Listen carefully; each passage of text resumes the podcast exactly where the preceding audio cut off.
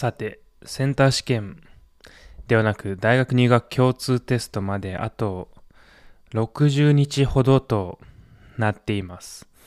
受験生の皆さんは共通テスト向けの模試や、対策、問題集などに、もう随分時間をかけている頃だと思います。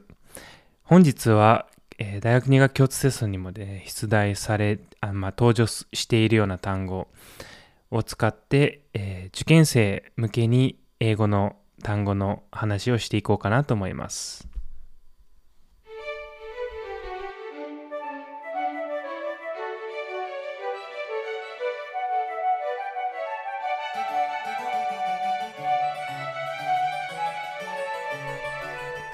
やるせな語学の英単語ワイズアップ。1日1単語英単語を取り上げて、それにまつわる話をあれこれとしていきます。新しい週が始まりました。本日は11月の13日ですね、月曜日。さて、受験生の皆さんは、大学入学共通テストまであと2ヶ月ほどとなっております。随分近づいてきたなというところですね。去年私は高校3年生の担任をしていましたので、この時期は共通テストや秋の入試ですね、私立大学、主に私立大学の公募推薦やら、国公立でも学校推薦型の入試が佳境を迎えてきている時期だと思います。受験生の皆さん本当に大変だろうと思います。はい。本日はですね、高校英語の非常に重要な単語ですね、多義語です。オブジェクトという単語を扱おうと思います。オブジェクトという単語は多義語です。さあ、私はもう多義語はとにかく出てきたら、もう出てくるたびに様々な意味をいちいち確認するようにっていつも、仕事柄、生徒に言うんですけれども、多義語の知識って、究極的にはその人の英語力に、かなり比例するなっていう自分の経験上の認識があるんですよね。多義語、例えばこのオブジェクトっていう単語とか、これ有名な分かりやすい例で言うとチャージとかいう単語ですね。こういった多義語、いろんな意味がある単語を、まずそもそもいろんな意味があるっていうのをしっかり知っておく。で、そしてそれぞれの文脈においてその単語がどんな意味で使われているかを判断できる。これはもう英語力の根幹に関わる、非常に重要な能力ですね。で、多義語は多義語みたいにいろんな意味を帯びるということは、それなりにやはり非常に頻繁に使われる単語なんですね。そういった単語、多義語になりやすい、いろんな単語、比喩的な意味があったりとかね、時代を経るにつれ意味が変わっていったりみたいなね、経過を経てきた単語ですので、この多義語の知識というのは本当に英語力に直結する知識なので、どんな単語も出てきたらいちいちいろんな意味を考えておくっていうのはすごく大事なことだと思ってます。さあ、本日扱う単語ですね、オブジェクトっていう単語です。これも多義語の代表ですね。高校で習うような多義語です。語源はですね、で、こういった多義語を覚えるときに、やはり核となるような意味とかイメージ大体あるんですよね。で、オブジェクトの場合は語源が非常に分かりやすいです。オブっていうのは何々に対して、で、ジェクトっていうのは投げるという意味ですね。例えば、ジェクトがつく単語ですと、インジェクト、中に投げるで注射するとかね、イジェクト、外に投げるで、容器の中から取り出すとか、基本的に非常に分かりやすい意味がたくさんあるので、分かりやすいかな。オブジェクトって何かに対して投げかけるみたいなもので、名詞の意味では、物体という意味が一番最初に出てきます。頻度で言うとこれが一番多いかなという気がしますね。物体。例えば、UFO ってありますけど、未確認飛行物体ですかね、UFO。O はオブジェクトですね。Unidentified Flying Object ですね。Unidentified Flying Object。Undated、案のつく単語の前にこの不定冠詞の案がつくと、なんかちょっとアンアイデンティファイドフライングオブジェクトですね。まあちょっと言いにくい。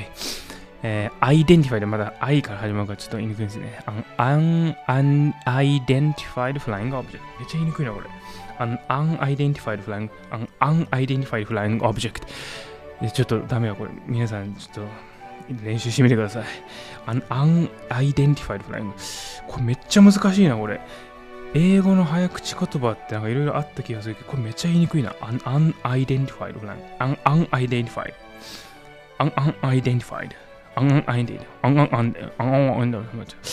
いきましょう。2つ目の意味は対象という意味が出てきますね。これは分かりやすいですね。オブジェクト、何々に対して投げるという意味を思い浮かべれば対象、何かが向かう先という意味は分かりやすいですね。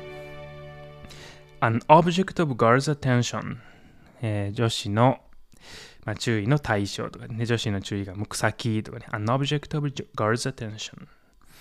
3つ目の意味、目的という意味ですね。この意味も非常に重要です。Attain one's object in life、目的を達成するとかいう意味ですね。目的はオブジェクトって一般論で使えますが、具体的な目的を表すときは objective っていう後ろに if っていう語尾をつけて objective っていう単語になったりします。 objective の方がどちらかというとちょっと高尚な文章で出てくるイメージありますけど、まあ、これも非常によく使いますね。大学入試の とかのもう文章でもめちゃよく出てきますね。 objective 難関大とかでもね出てきます。objective って形容詞にもなります。客観的なですね。反対は subjective です。objective から派生した名詞で言うと objectivity 客観性とかいろんな派生語があります。さあこれの単語で目的とかものとか対象ですね。何々に対して投げかけるで、動詞としての意味、これも非常に重要です。自動詞で反対する意義を唱える object ですね。後ろにはだいたい to を取りますね。 object to his opinion とかね、I strongly object to his idea、ね、彼の意見に強く反対 します。I strongly object to his idea ですね。もしくは後ろ動名詞取ったりしますね。They objected to my going abroad、They objected to my going abroad、彼らは私が海外行くことに反対したみたいな感じですね。さあ他にも他動詞だとオブジェクトはざっと説取りますね。 I objected that the statement was misleading ですね。私はその発言が、まあ、ミスリーディングなものであると反対したみたいな感じですね。ざっと説を取り、この意味での名詞形は objection です。反対ですね。 objection 異議とか反対っていう意味で使います。さあ、派生語もたくさんあります。それを整理するのも非常に重要ですし、このオブジェクト、元となっているオブジェクト自体もいろんな意味があるっていうのが非常に大事なところですね。この単語をまあ共通テスト向けの演習を高校3年生向けにやってたときに、まあ、to 不定詞の話をしてたんですけど、まあ、共通テストの題材を使ってまあ文法の話をしてるんですけれども、to 不定詞の使い方改めて考えてみようということで SVO の SVC ですかね、保護って言われるところ、まあ、B 動詞の後と考えてもいいかもしれません。その位置に to 不定詞が来るときどんな風な意味になるかみたいなことを考えることで、まあ、to 不定詞っていうのはどういう感じのニュアンスを持つ文法事項か改めて考えてみようっていう話をしたんですよね。で、例えば中学校で習うような例文、典型的なやつで言うと My dream is to be a doctor みたいな感じの文でまず最初に習いますね。 My dream is to be a doctor 私の夢は医者になることです。それに対して私の趣味は切手を集めることですみたいな文の時 My hobby is collecting stamps言ってしまう。My hobby is collecting この場合動名詞を使っていますね。My hobby is to be a doctor。こっちは不定詞、to 不定詞なのに to be って、to 不定詞なのに my hobby is collecting stamps っていう風に動名詞を使っている。じゃあこのニュアンスの違いって何だろうっていうのを考えるときに、なかなかいろんな文章を分析してみないとこの傾向の違いっていうのがわからないので、このいろいろね、これを分析してみたんですよね。で、過去の大学入学共通テストで、このように to 不定詞が be 動詞の後に出てくる文っていうのをざーっともう全部書き集めて、データ化してるんですけれども、私は個人的に。で、それを見てみて、主語がどんな時にさあ be 動詞の後 to 不定詞になっているだろうっていう話を、ね、考えたんですよね。で、そうやってデータをガーって集めてみると、典型的にですね、My dream is to be a doctor。これはもう典型的に to 不定詞をつく場面ですね。My dream is being a doctor は非常に、稀というかね、まず聞かない言い方だと思います。My dream is being a doctor、ね。医者になることです。だけど、to be a doctor の方がはるかに一般的。さあ、じゃあこの違いは何なのかですよね。dream って。で、to 不定詞を抑える上で、知っておかないといけない非常に重要な性格っていうのが、to 不定詞はやっぱ未来思考があるですよね。よく高校英文法で習う例で言うと remember to と remember doing、remember to do と remember doing とか forget to do と forget doing の違い。to 不定詞には未来思考があります。何々、これから何々することを覚えているみたいな感じで。で、動名詞の場合はニュートラルな言い方になります。何々したのを覚えている。過去というか、ニュートラルな言い方ですね、動名詞の場合。じゃあこれを考える上で、いろいろ共通テストに今まで出てきた保護が to 不定詞の文集めてみると、主語が面白いことにもう本当に綺麗にね、例えば purpose 目的とかね、aim ね、目標目指すものとか、そういった単語がもうずらりと並んでくるんですよね、主語に。こういったのが主語にあると、後ろが to 不定詞になるっていうのが非常にわかりやすい。で、そこに object という単語も出てきてたんですよね。主語に object。The object is to do something。ちょっとね、後ろ忘れたんですけど、例えば犯罪を防ぐことということにしましょうか。The object is to prevent crimes みたいな感じで。で、object は多義語です。さあ、いろんな意味がある単語。この場合の意味はどうでしょうってなるときに、典型的に to 不定詞のが be 動詞の後ろに来るときって、主語には未来、これから私の夢はとかね、この目的はみたいな言葉が来るっていうのが、典型的なパターンであるっていうのが頭にあると、 object は対象というよりも目的みたいな意味だなっていうのが、しっかりと、その見たときに腑に落ちていく。こういった感覚はすごく大事。これすごい細かい話かもしれませんが、やっぱり英文法って実際にはこういうふうに使われるっていうのを、文法の教科書から一歩離れたところで知っておくっていうのは非常に大事なところかなってね、思ってます。文頭にね、to 不定詞が来る文って中学校の英文法書に結構出てくる。例えばね、to study English is easy みたいな文章ってあるんですよね。英語を勉強するのは簡単だ。To study English is easy。